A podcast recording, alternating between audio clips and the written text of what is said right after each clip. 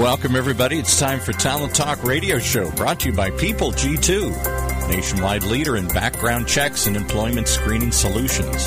People G2 gives your clients access to the best human capital management and due diligence tools available, dedicated to helping their clients with all their people-related decisions.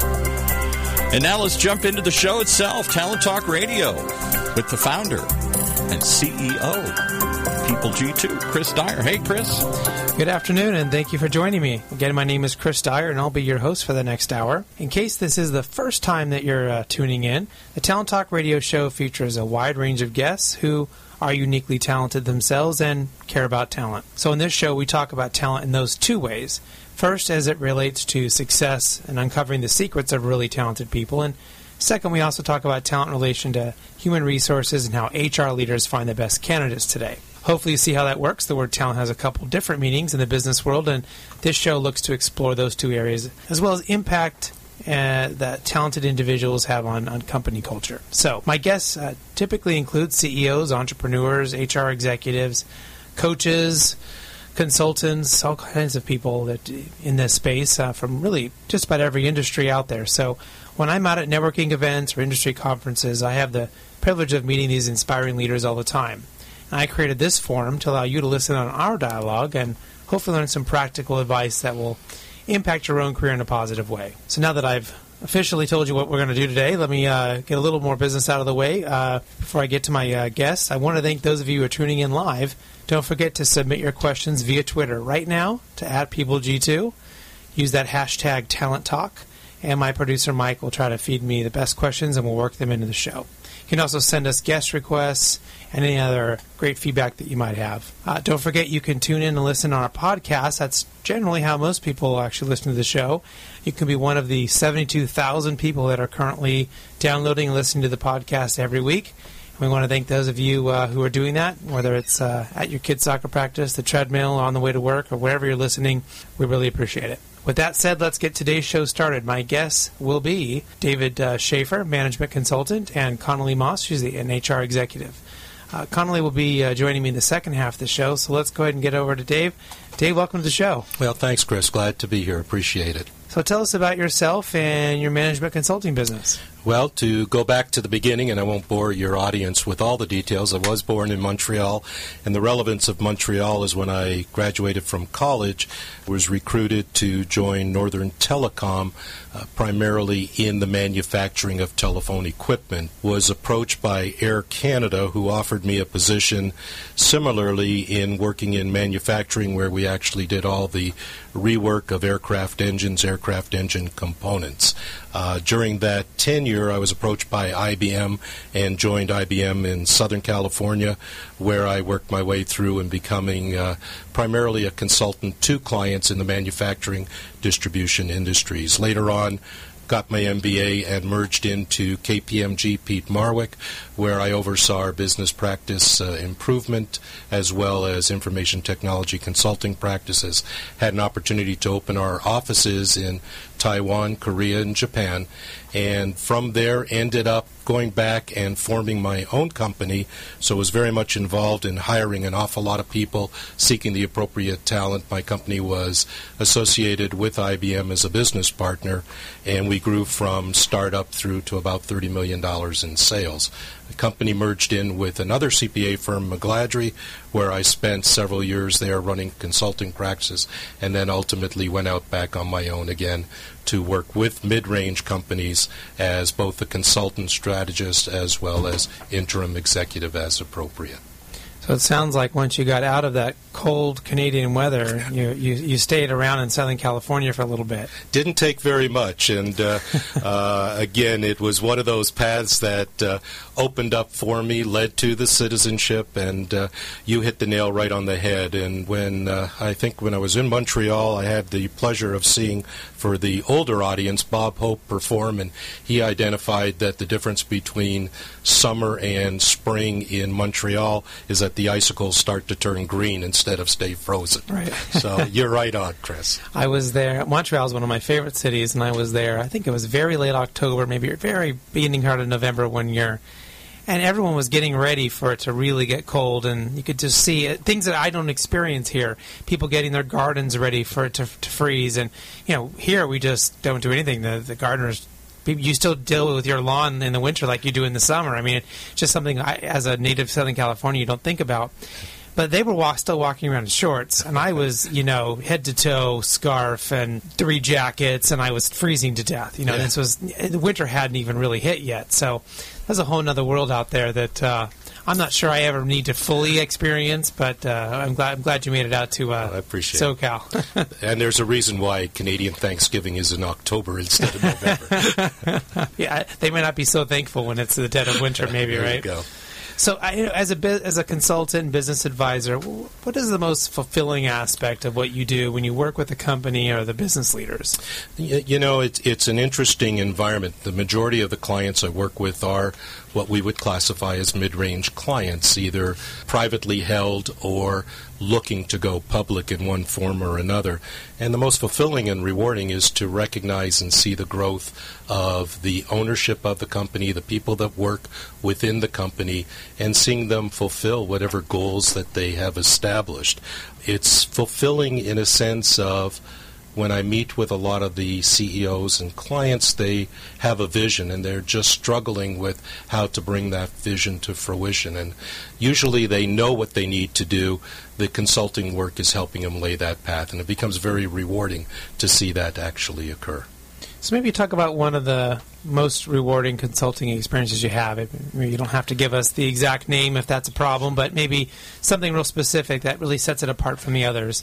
You know, Chris, I've been asked that a lot, and I gave some thought to that several months ago when I was doing a presentation, and there are two organizations that immediately come to mind for me, and they're both related to organizations that provide service through their people. So in essence, their inventory is their people. And one was in the healthcare-related environment where a company that was at about $60 million in sales, looking to grow, and struggling with how to retain the culture, the vision, the values of the organization while continuing to grow. So the process of helping them put a strategy in place, the process of assuring that that culture and vision carried over was extremely rewarding for me personally, and for the ownership, it resulted in a sale of that company that far exceeded their expectations, and the ultimate reward for me was watching the 3 partners actually take the earnings and reinvest it back into the community to do things that they truly wanted to do. The second one is very rewarding. It was a not-for-profit organization that provided service in the caregiving field. For those who are the baby boomers, in the middle and between, everybody is faced with the challenges of caring for their parents while they also care for their own kids, and it's becoming more and more predominant, and we're seeing more of a growth of the need for caregivers. Where the reward came was trying to find the appropriate talent and trying to develop that talent, and in conjunction with several community colleges with the state of California, we received grants and put together a strategy of actually recruiting, for the most part, single moms coming from a welfare situation, providing training, development, helping them understand the role of caregiver, working on helping them develop self-esteem, and then placing them. And the reward was, after 3 years of doing this, we placed in excess of 100 new employees across multiple care facilities with a retention rate of over 80%. And if you step back and view that those were welfare recipients, the impact on the state was absolutely terrific as well. Yeah, I mean, you're getting, not to get into politics, but I think, you know, most people, they want to work. Most people want a job. Right. And if you can find a good opportunity where they can do something rewarding that they want to do, and at the same time you're helping to build a business, and it's just, I hate the term win-win, but in that situation it does really feel like a win-win. Yes. for everyone involved. Absolutely, absolutely.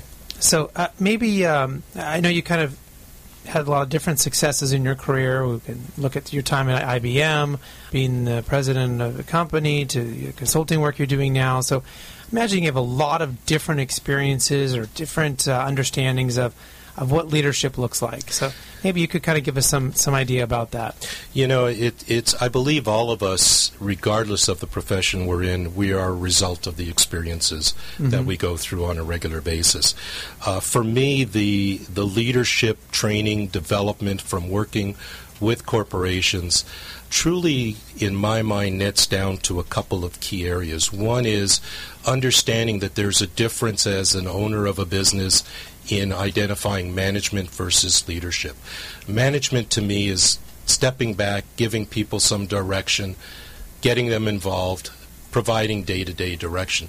Leadership is truly having a vision, strategic thinking. And for those who are listening, I'd really encourage, if you're struggling, particularly as a business owner, with how do you effectively define leadership, I challenge you to look up on the internet what I call, or what's there as 5-star leadership, which really identifies 5 major elements of leadership that starts with effective communication, vision and strategic thinking, putting time in place to coach and develop your people, displaying initiative on an ongoing basis, and probably the most important is demonstrating unwavering integrity.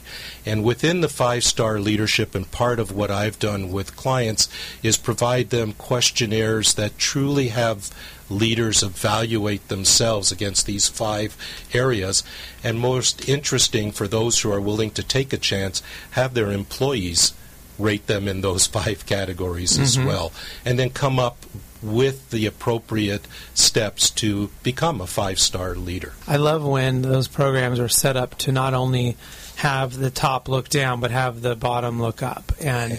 those seem to be the ones where it's the most effective, almost, I want to say, completely regardless of what the actual program is about. But I think that component by itself is so key for companies to really have a real conversation. If it's yeah. just, how are you doing down over there, it's not really a conversation, right? It's just an evaluation. And right. But when they're, you know, okay, well, how are we doing up here? What are you seeing? And I think that's really key. Well, it's also interesting, Chris, for those who have children, think about the effective communication. We all as parents tell our kids, well, we want you to do well in school. So then you fast forward the clock and your son and or daughter comes back and says, I did really well. And you say, well, wait a minute, you got straight C's on your report card. And they say, yeah, but I didn't get in trouble with the principal. I wasn't never late for school. No problem. So didn't I do very well? So without effectively communicating the expectations mm-hmm. and getting the feedback and the buy-in, you're setting up a formula for failure. Right, right. Yeah, I think there are certainly parents who communicate. We expect straight A's, right? But outside of that, I don't think if you don't expect straight A's from your kids, then what is it you're really expecting That's from right. them? Yeah, so very good. It's a good point for your staff as well. Absolutely. Well, I think when we work with a management team or a company in our strategic planning or operations, what are some of the common areas that you need to work out in order to for them to really move forward effectively? You know, it's interesting. I think the biggest challenge I see, particularly in the mid-range company, is the inability of the leaders to delegate effectively. For most companies that started from scratch, people became the be-all, end-all, from washing the dishes to making the coffee to doing the sales. And then as they grow, they start to struggle with how do we actually delegate, how do we set up accountability, how do we replace some of the tribal knowledge that people have with what I call best practice and the skills to achieve the goals that need to be there. And we spend a lot of time focusing on sales and a minimal amount of time in really developing and training our people to understand what is the definition of accountability, how do I set goals, how do I meet those objectives, how do I receive that feedback. You know, it's interesting for me, Chris, in that in a consulting environment, and I throw this out to your audience to ask the same questions on how they're dealing with their employees. And I ask my clients, I'm going to fast forward the clock to 6 months, 10 months, a year from now, and we're having a meeting. Have I, David, been successful in providing what you expected for your dollars? And if I get a blank look that says, well, I think so, then look at delegation to your own employees. If you as a leader are not certain as to how you're going to measure success X amount of months down the road, then you're going to get the student coming back and saying, I stayed out of the principal's office, I was a good boy, why are you upset with me? Right, right. Well, one of the things I wanted to ask you about kind of revolved around the kind of hot topic right now of company culture. And I've had the privilege of working, doing some work with kind of startups or entrepreneurs who are looking to define what their culture is going to be when they start. And from what I understand about you, I think where you've been key is really helping people take the culture they have and then make sure they're maintaining it as they grow or as they look for that large event in their company. Right. You can correct me if maybe I'm wrong there, but what I'm wondering is how do you really see company culture or that shared vision helping or hurting a company if it's not really lined up correctly? Well, you know, I think it's devastating to a company. I'll give you an example. If a company comes to me and says that their main vision is that they want to grow revenue by doubling, tripling in the next 2 years, well, okay, we can open a brothel across the street, and we can certainly double or triple revenue very, very quickly. Is that consistent with the culture and values of the organization? Now, in some cases, it may be, yes, right. It is, in which case, go for it and have a wonderful time. In most cases, it's not. Mm-hmm. Culture, to me, is really the foundation of what defines you. And as a mid-sized company, especially those that started in the proverbial garage, there were certain values and culture that you brought to the table. To continue to, especially if you're in a business where your service is people, the people represent you and your company. If they don't have a comparable culture, if they don't have the same values, then how they'll represent your business is going to be a reflection on you as a leader and as an owner of your business. Yeah, yeah. Do you ever have to go in and help a company kind of recapture or rekindle that spirit that they had when they started? Happens very, very frequently. You know, there's that old saying that you truly see the character of an individual when times are tough. When things are going well, everybody's a hero and everything gets masked. So you're right. A lot of times it does surface. A very quick story, I have a client that I'm working with right now where we're facing some challenges in bringing some of his business from offshore back to the U.S. And we're dealing with multiple challenges where the CEO is constantly being questioned, is this the right move for the company? Is it consistent with my culture? Is it consistent with the values? And we always have to remind ourselves. In fact, when we do strategic planning, one of the areas that we focus on right off the bat is what is your vision? What is your mission? What are the values that you espouse to? And make sure that the company understands those values. Mm-hmm. Are there certain things that a company has to be willing to do in order to, I guess, to really stay in touch or in connection with those values over time? Yeah, I think it's a constant reinforcement. When we do strategic planning, a lot of organizations comes this time of the year, the fall, getting ready for a new year where everything is exciting. They go through a motion of strategic planning. We'll take last year's plan, add 10% to everything, and away we go. And they don't go back and do a check and a balance on a regular basis. So the ones who are really trying to build a foundation, one that is trying to implement the appropriate culture, is a company that puts in place the appropriate feedback, measurements on a regular basis, and turns that strategic plan from a 50-pound document into a 1 or 2-page executable document that has accountability associated with it. Usually what I find is that the entrepreneur, the business leader that started early on, they seem to think either they have this clear idea in their head of what that culture is or what their values are, or in most cases they think they have it, but they don't really. It isn't really as fleshed out as they think it is. They think it's just so obvious that everyone else should understand it. So usually when I've been asked to come in and help, it's really getting them to actually create this thing, right? I mean, they're handing you this piece of paper with a couple crayon scratches on it. That's not a picture, right? I mean, there's so much more that needs to go into that if you want to call it something. And that's, absolutely. Yeah, and I think they almost overestimate what that thing is that's running their company. You're right, Chris. And Chris, I mentioned the 5-star leadership. Two of the areas in there was displaying initiative and the other was unwavering integrity. Well, integrity is tied to the values and the culture of your organization. Yeah. And if people see you saying one thing and walking a different direction, how do you expect the individuals within your company to react? Yeah. So. It's a really interesting concept I want to look at. I know we've had quite a few guests that have brought up that idea of integrity being such an important part. I think it was Kelly Perdue we had on a few weeks ago. He was the winner of The Apprentice, Season 2, and he talked about integrity being kind of that number one thing. He had a military background and that really tied in. It was a good story. But we've had a lot of guests talk about that being just such a core concept for the people coming in the organization and for them to be successful in being able to give off some of that authority, give away some of that control, and let their companies grow. Chris, it's interesting you bring up the military. Is a couple of weeks ago I had an opportunity to do a presentation in Huntsville, Alabama. And again, that's another reason why, with no disrespect to Alabama, why I want to live in Southern California. However, having said that, it was an organization called GovCon, which is made up of multiple CPAs, attorneys, technology people who are supporting the government initiatives. Mm-hmm. And in that, at that meeting, I had the opportunity to meet retired Army General Vincent Bowles. And he wrote a book on leadership, and I would recommend people to take a look at it. And it's called 4321 Leadership, and it's relating what he did in the military. Put aside, for those who like or dislike the military, put it aside, there was a comment that he had that stuck with me, and I think it ties to your integrity and values. And his focus was on trust. And he stated that as a leader, you don't control who trusts you. You only control the behavior that causes people to either trust or distrust you.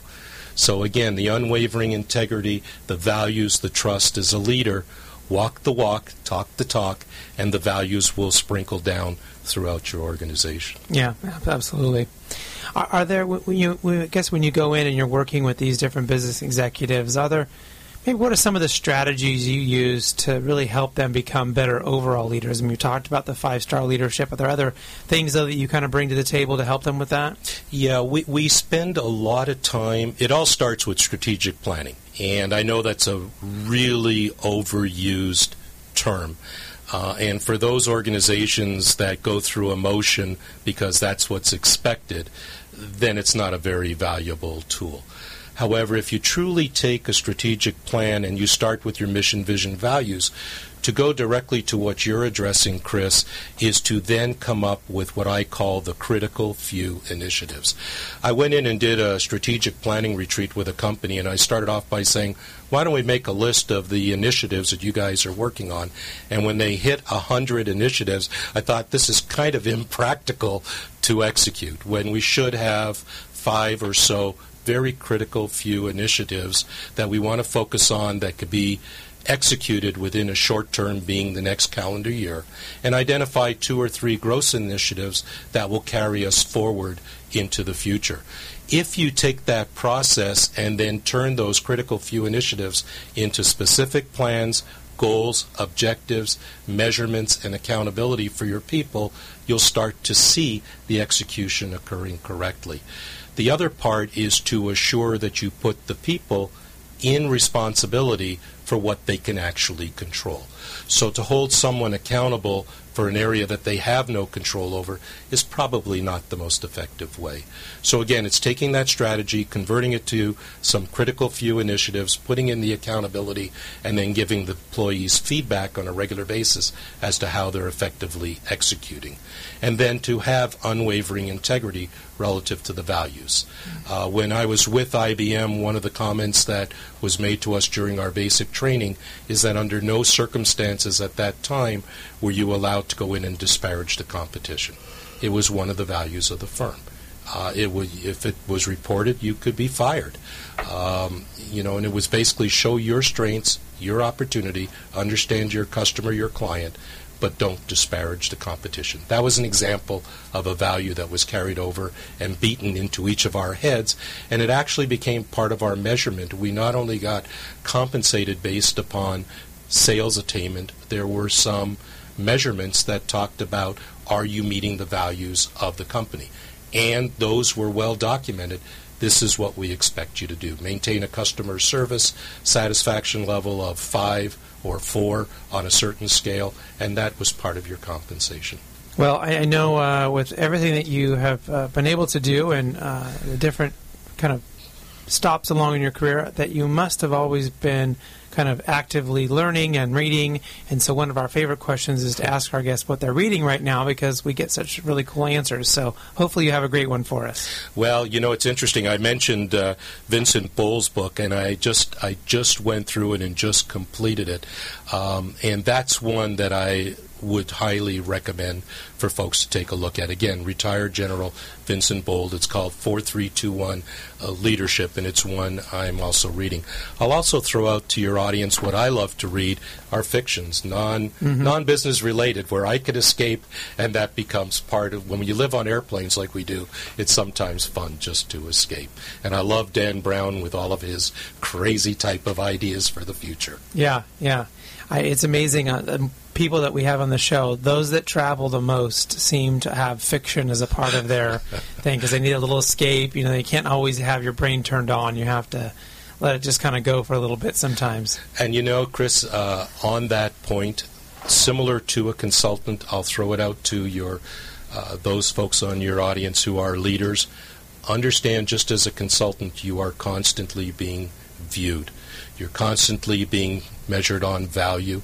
You're constantly being measured on, are you walking the walk? Mm-hmm. And I throw that out to leaders. And I know that for many private small business owners, there's a fear and an unknown. And, you know, you look in the glass and the guy looking back tells you, you really don't know the answer.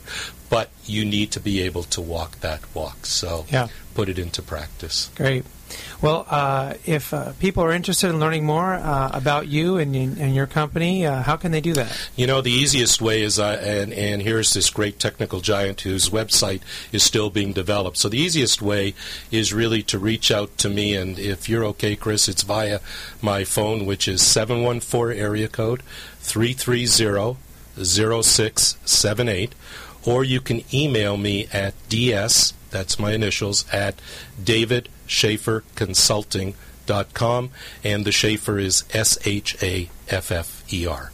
And I imagine they could probably find you on LinkedIn as well. You can find me on LinkedIn as well. It'll be that handsome gray-haired devil that still looks like he's 21. Right. Well, Dave, thank you so much for being our guest today on the Talent Talk Radio Show. It's been a real pleasure having you, and we look forward to having you maybe come back, give us an update, or talking to one of your many consulting clients as well, and getting to know more about their businesses. Thank you, Chris. I really appreciate the time. So Conallee Moss is coming up after this quick commercial break.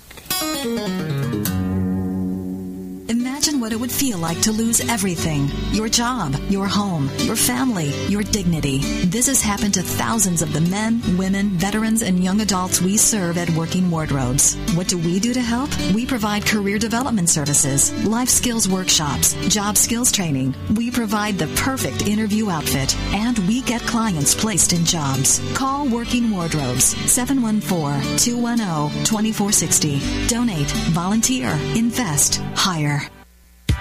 When it comes to pioneers in their respective industries, we all know the Apples, Starbucks, and Trader Joe's of the world. In the realm of recruiting, Decision Toolbox is the industry's best-kept secret, with 90% of their business from referrals and repeat customers. For over 20 years, Decision Toolbox's U.S.-based team of recruiters, sourcers, professional writers, quality personnel, and tech support has perfected a Six Sigma approach to talent management. No matter the size of the project, Decision Toolbox delivers incredible results. A cost per hire less than half of what contingency firms charge, with the winning candidate presented in an average of 14 days, all with a 12-month candidate warranty. With results like that, Decision Toolbox won't be a secret for long. Visit us at www.dtoolbox.com for more information. When you use the Premier Rewards Gold card from American Express, the rewards points can keep on multiplying. Buy 3 with triple points on airfare. Buy 2 with double points on gas and groceries, and a single point for pretty much every other dollar you spend on the card. Then, start choosing from over 1 million rewards to redeem all those points. Apply today, and the annual fee for the first year is on us. Call 1-800-AXP-GOLD or visit AXPGold.com. The annual fee for the card is $175. See terms, conditions, and restrictions at AXPGold.com. Welcome back to the Talent Talk Radio Show. Just a quick reminder, you can subscribe to the podcast and join the other 72,000 people who are downloading it every week. You can also listen to past shows.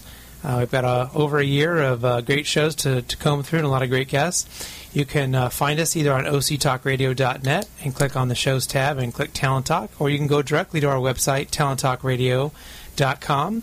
In the short time that we've been here, we've amassed such a huge following, and we really appreciate everyone who's listening and supporting us. My next guest is Conallee Moss. She's an HR executive here in Orange County. Don't forget, you can tweet your questions live for her right now by sending them to @PeopleG2 and using the hashtag Talent Talk. Hopefully we can find a good question, try to stump her, make her mumble or bumble or something, but no, I think she'll probably have an answer for everything. Isn't that the role of HR, is to have an answer for everything? Conallee, why don't you go ahead and tell us about yourself and a little bit about your experiences in HR? Okay, sure. First of all, I'm honored to be here. Thank you for asking me. I have been in human resources now for just about 20 years, it looks like. I kind of fell into it. I was in accounting and for a manufacturing firm, and they needed somebody to hire and fire. They called it personnel back in the day. A very tactical role of HR, right? Right. And the owners decided that I was good at that for some reason. I was that people person, so put me into that role, and I did both, accounting manager and HR manager for the manufacturing firm, and realized that people and human resources is where my real passion was, and ended up taking that role. So I was not degreed at the time, and went back later in life and finished my degree, as well as getting certified through SHRM, the Society for Human Resource Management. And that's how I ended up then taking various roles on through the years in human resources, and loved the profession. So what have been some of the key experiences that you've had over the last few years, in that, as kind of HR leadership role? I would say the opportunity to be involved and really help my people. As you know, right now I'm in transition, so I am not with a specific organization, but I'm now actually having a lot of fun talking to people and interviewing, and had a great experience yesterday with an organization that involved doing an assessment center. So I found out a little bit more about myself, which I think is imperative for everyone.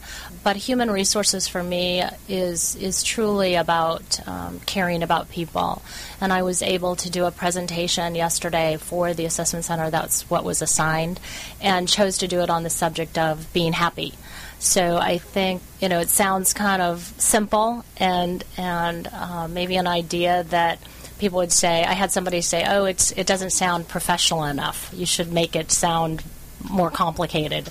And interestingly enough, the CEO for this organization that I interviewed with yesterday had done an article for Smart Business Magazine last year, and actually said happy people is what made the organization. And this is a very well-respected organization. And then just this month in HR magazine was a full article, about an 8-page article, entitled "Come on, Get Happy."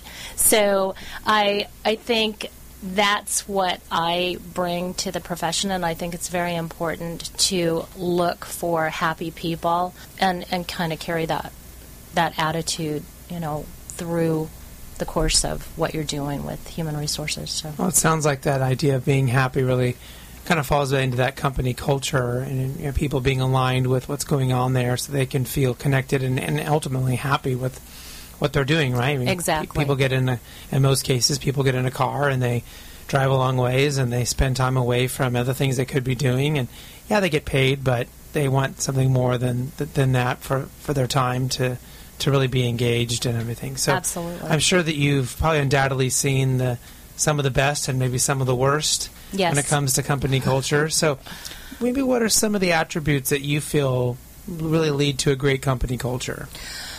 Again, I think it has to be genuine, a genuine concern. And again, using that word happy, it's a real easy thing to say. But in the presentation that I put together yesterday, I focused on kind of a circle or a cycle of the employee.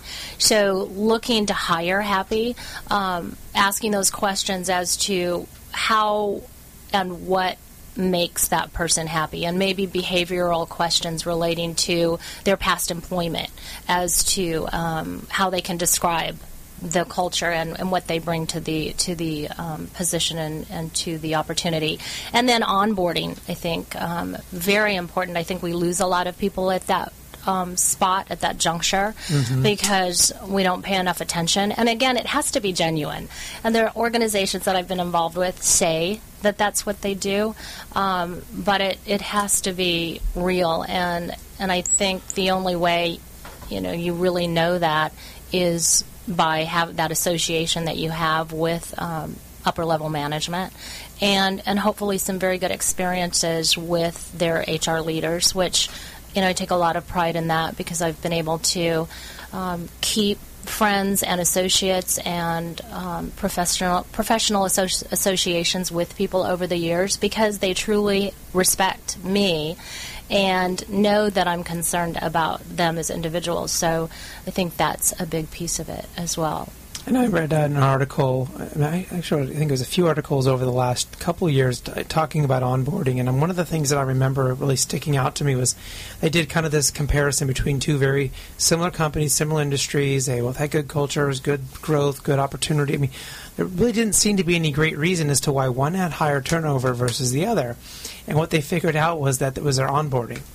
And the one organization, they had the business cards, and they had office supplies, and they had things ready for that person the first day they showed up. Yes, and the absolutely. Other ones, they didn't. Right. And it sounds very simple, but again, I think those are they're simple. We try to maybe make it a lot more difficult than it is.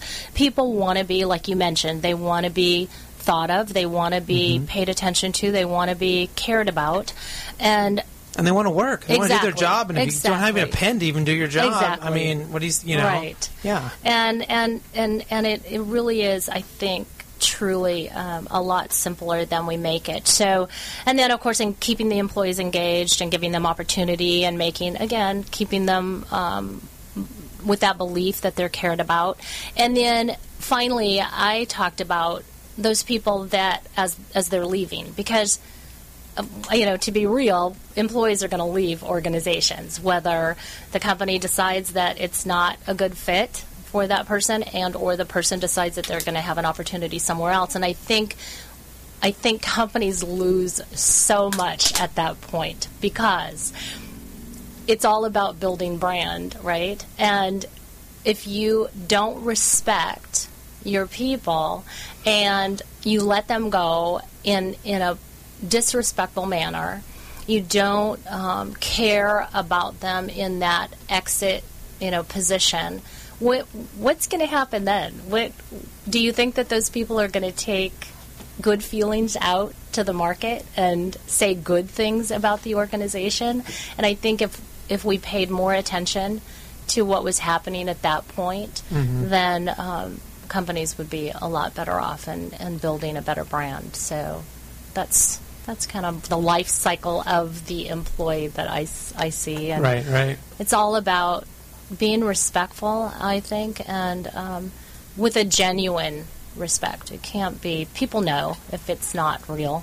Yeah. So I'm assuming that, with the different organizations you've been involved in, you've probably had some pretty key leaders that you've had to work with, and some of them probably were pretty good. So in your opinion, what do you think really defines a great leader? Well, it has to be communication and, again, really being involved, I think, with those who you are leading. And I think that's the most important piece of being a leader. You obviously there are things like being organized and being knowledgeable, all very important. But again, I think leadership is more that that feeling that you give to people, that genuine concern, and showing that you have their interest at heart as well. So I think what happens, people try to get into that leadership role, and maybe it's they're not truly connected to people. And I think those are the people that maybe don't need to be leaders. Right. They can be the people who are putting things together at a different spot in the organization, because every organization needs different types of people. And I think that happens. We take a lot of organizations take the very intelligent people, the people that know product, the people that know accounting, the people whatever, and think that, they can lead people, right. But that's just not what happens. It's something totally different. It's kind of inherent, I think. I think everyone's had that professor in college who's an absolute master right. at that skill, but can't teach right. worth a dang. I mean, and you're like, well, how are they teaching? Right. I mean, you could probably get a first-year teacher, and they could read the book and taught us better than that person who exactly. was an expert. Right. So, it takes a lot of different skills to really be a leader and to do that. And I'm sure that, effectively communicating is something, generally the HR has to do very, very well. So when they see other leaders in the organization not doing it well, it can be a rub and it can be frustrating. So how do you then make sure you're effectively communicating those things that are really important for the candidates to understand? Because I think this is a real balance. A lot of companies... and many times are trying to show the employee how much they can do for them. But at the same time, you want to make sure that they're going to show up to do their part for the company. Mm-hmm. So how do you make sure you're kind of communicating all the different pieces of that puzzle effectively so you get that right person at the right time? As I'm hiring people or looking for the candidate, again, as an HR professional, I think the most important piece for me is to believe in the company. I think that's the only way you're going to be able to effectively reach the right people to bring on to the organization. So I think that's a start. I think you have to believe in what the company is trying to do and believe in the leadership of the organization to be able to then truthfully communicate with those candidates. Right. Again, I think, as I mentioned, behavioral interviewing in terms of the attitude that the person is going to bring to the position. And I've been predominantly in retail and restaurants, so a lot of customer service-oriented type individuals is what I've always kind of been looking for, and mm-hmm. As in searching for them, what's been very important. So, again, a lot of those questions surrounding what their beliefs are about customer service and what they've done in the past to bring a positive attitude to their people that they're managing, but also to their customers. So really to the internal or the external customer. And I think if you feel good about what you're doing as an HR person, HR professional, and you communicate that to that candidate, and then you draw them out to see how they have performed before and what methods they've used to lead people, to manage people, and to be involved with their customers and how important that is to them, then you're going to find the right people that way. So mm-hmm. some more behavioral type questions that where you can kind of get to their soul and find out what's really happening instead of those, like you mentioned, just, product knowledge or how did you do this, and I think a more comfortable, relaxed approach to candidates and trying to really understand what's truly important to them, what they can bring to the organization. Well, what is it you think that is really important to them? I mean, are there certain, like a list of things? I mean, that candidates... Well, again, It probably would depend on the position. But again, in my situation... Looking in yours, that retail... restaurant, yeah. Again, I think it's so much about, you know, we talk internal, external customers, but customer service, so very important. And I think you can relate that to both internal and external customers. So some people, it's just not important. You know, you can tell by that. I mean, I don't think it takes a whole lot of time in that initial kind of conversation as to the importance to that individual, which isn't to say that's bad, but it's just not where they're supposed to be. I mean, I've had conversations when I've had to terminate people that, you know, I've explained, hey, this just isn't obviously what you enjoy doing, and let's be honest with each other. Is it, do you like greeting that customer? Do you like leading that person? Do you enjoy that connection with others? And you can generally get that, no, not really, that's, you're right, this isn't really, I just want the paycheck. Yeah. And maybe that's at a lower level position, but even, you know, managing groups of people, they're just, as I said, I think organizations take that person maybe that's strategic or knowledgeable or been with the organization a long time and put them into roles that, you know, they just should not be involved leading people. And it seems like it's to me, it's I can connect easy, it seems like, and it seems like an easy thing to find out about people relatively quickly. Right. So if, you know, tomorrow you're brought on board by, you know, X successful company, and they say, now we need 50 of the most talented, name the title, where do you go? How do you facilitate that? I mean, do you use particular resources, or is there a process in place so that you really use to find those great people? Again, I've been doing this for a while, so depending on where it is, I'm here in Orange County, so I have a really good network of people to connect with and touch base with.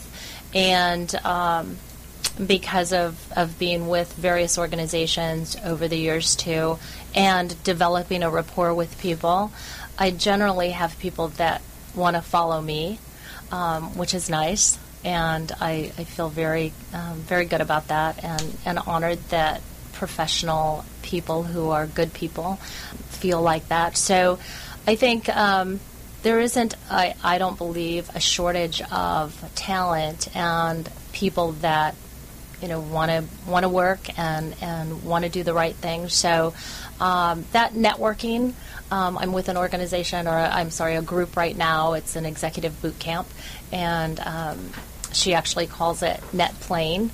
So I think it's a matter of connecting with people, and again, being genuine. People know if you're being real with them too. So I think that's a big piece of it. Yeah. So. Well, being in HR, I'm sure that you're always learning something new. That seems to be a pretty steady trait with our guest that we have in HR. So I'm wondering what you might be reading right now that we could share with our guests. Well, it's actually, and I'm just about a fourth of the way through, although I knew the story of David Marquet. It's Turn the Ship Around. Great book. And yes, I think there's a book club that I just became involved with that I was, this that is the I, book that I may or may not have added to my calendar that we're running it. Like I needed one more thing to do, but well, I'm excited. It's actually came out of, we had, and you'll meet them, we had twin sisters who are both in HR on the show, and we were talking about their books. And after the show, they said, you know, you should do a book club. Oh, neat. And I thought, that's a good idea. We should do a book club, because we talk about the books are actually such a really important part of the show. So many people ask about the books, and I get emails and stuff. You know, what was that book that they said? And you know, and we put that on our blog. We do a recap of every show. We put on a People G2 blog, and we put the books on there for people so they can go in there and click and buy them. But this was the book that we're doing coming up in a couple weeks. We'll be reviewing it, and I just finished it, and I Not that I didn't want to read this book. I just had we had a couple other ones I was really interested in reading, but everyone wanted to do this one, so I said, okay, let's do that book. We'll be democratic about it.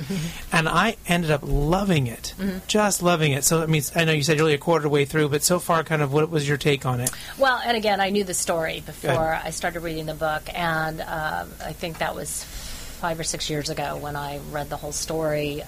It wasn't the book, but I think that whole concept of leader again is it's a respect for people, and that's what I think you see from David Marquet. He truly respects others, and that's a whole different way of thinking too, right? To tell someone how to do something versus giving them the power to do it or to figure it out. But then how do you communicate that? I mean, I don't know if you've gotten to the I intend to part yet, but it gets into this whole thing with it. On the submarine, they started saying I intend to do so and so. So that way they were communicating to the leader in that particular area what they were going to do. So the leader would say, great. So now they're in power, right? They're saying, I intend to take the submarine lower. Great. Now everyone knows what they're going to do. He's not asking permission constantly with this ask permission, get permission.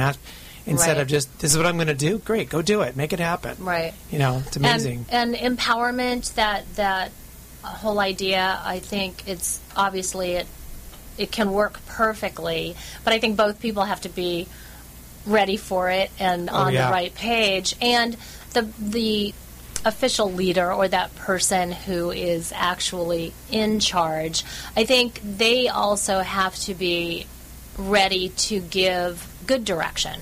So it can't be something that's just kind of thrown at people and say, oh, now you're empowered. Right. So, it's a... Yeah, empowerment's not, hey, you go do the job and figure it out and let me know. Yeah. Right. And they have to be able to add, there's training, there's support, there's... But it's a frame of mind, I think. So. Right. And again, I think it centers around respect. Yeah. Oh, absolutely. Absolutely. Well, it's a fantastic book to check out. I hope you enjoy it. In a couple of weeks, you'll have some good things to contribute in the book club. And anyone out there who's listening, who's in Orange County, if you're an HR executive and interested in the book club, we'd love to have you. You can... find us on LinkedIn, the OCHR Book Club. But our last question for you, as we're just about out of time, is if anyone's interested in learning more about you, or maybe they want you to come and interview for their company, how can they get a hold of you? I'm on LinkedIn as well. Okay. So that's probably the best place to reach me. And it's Conallee. Yes. And then last name Moss. And you can look her up on LinkedIn.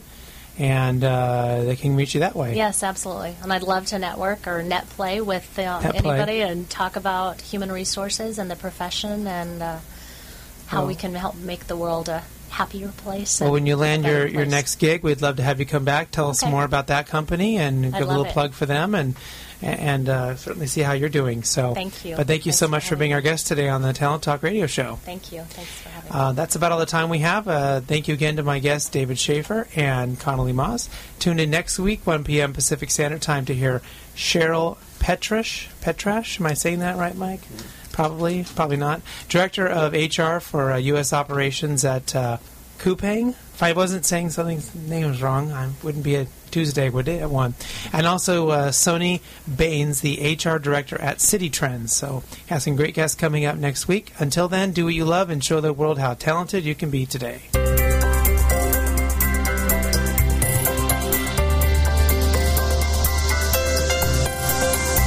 You've been listening to Talent Talk Radio Show, the only show that takes a look at the obstacles and opportunities to cultivate talent.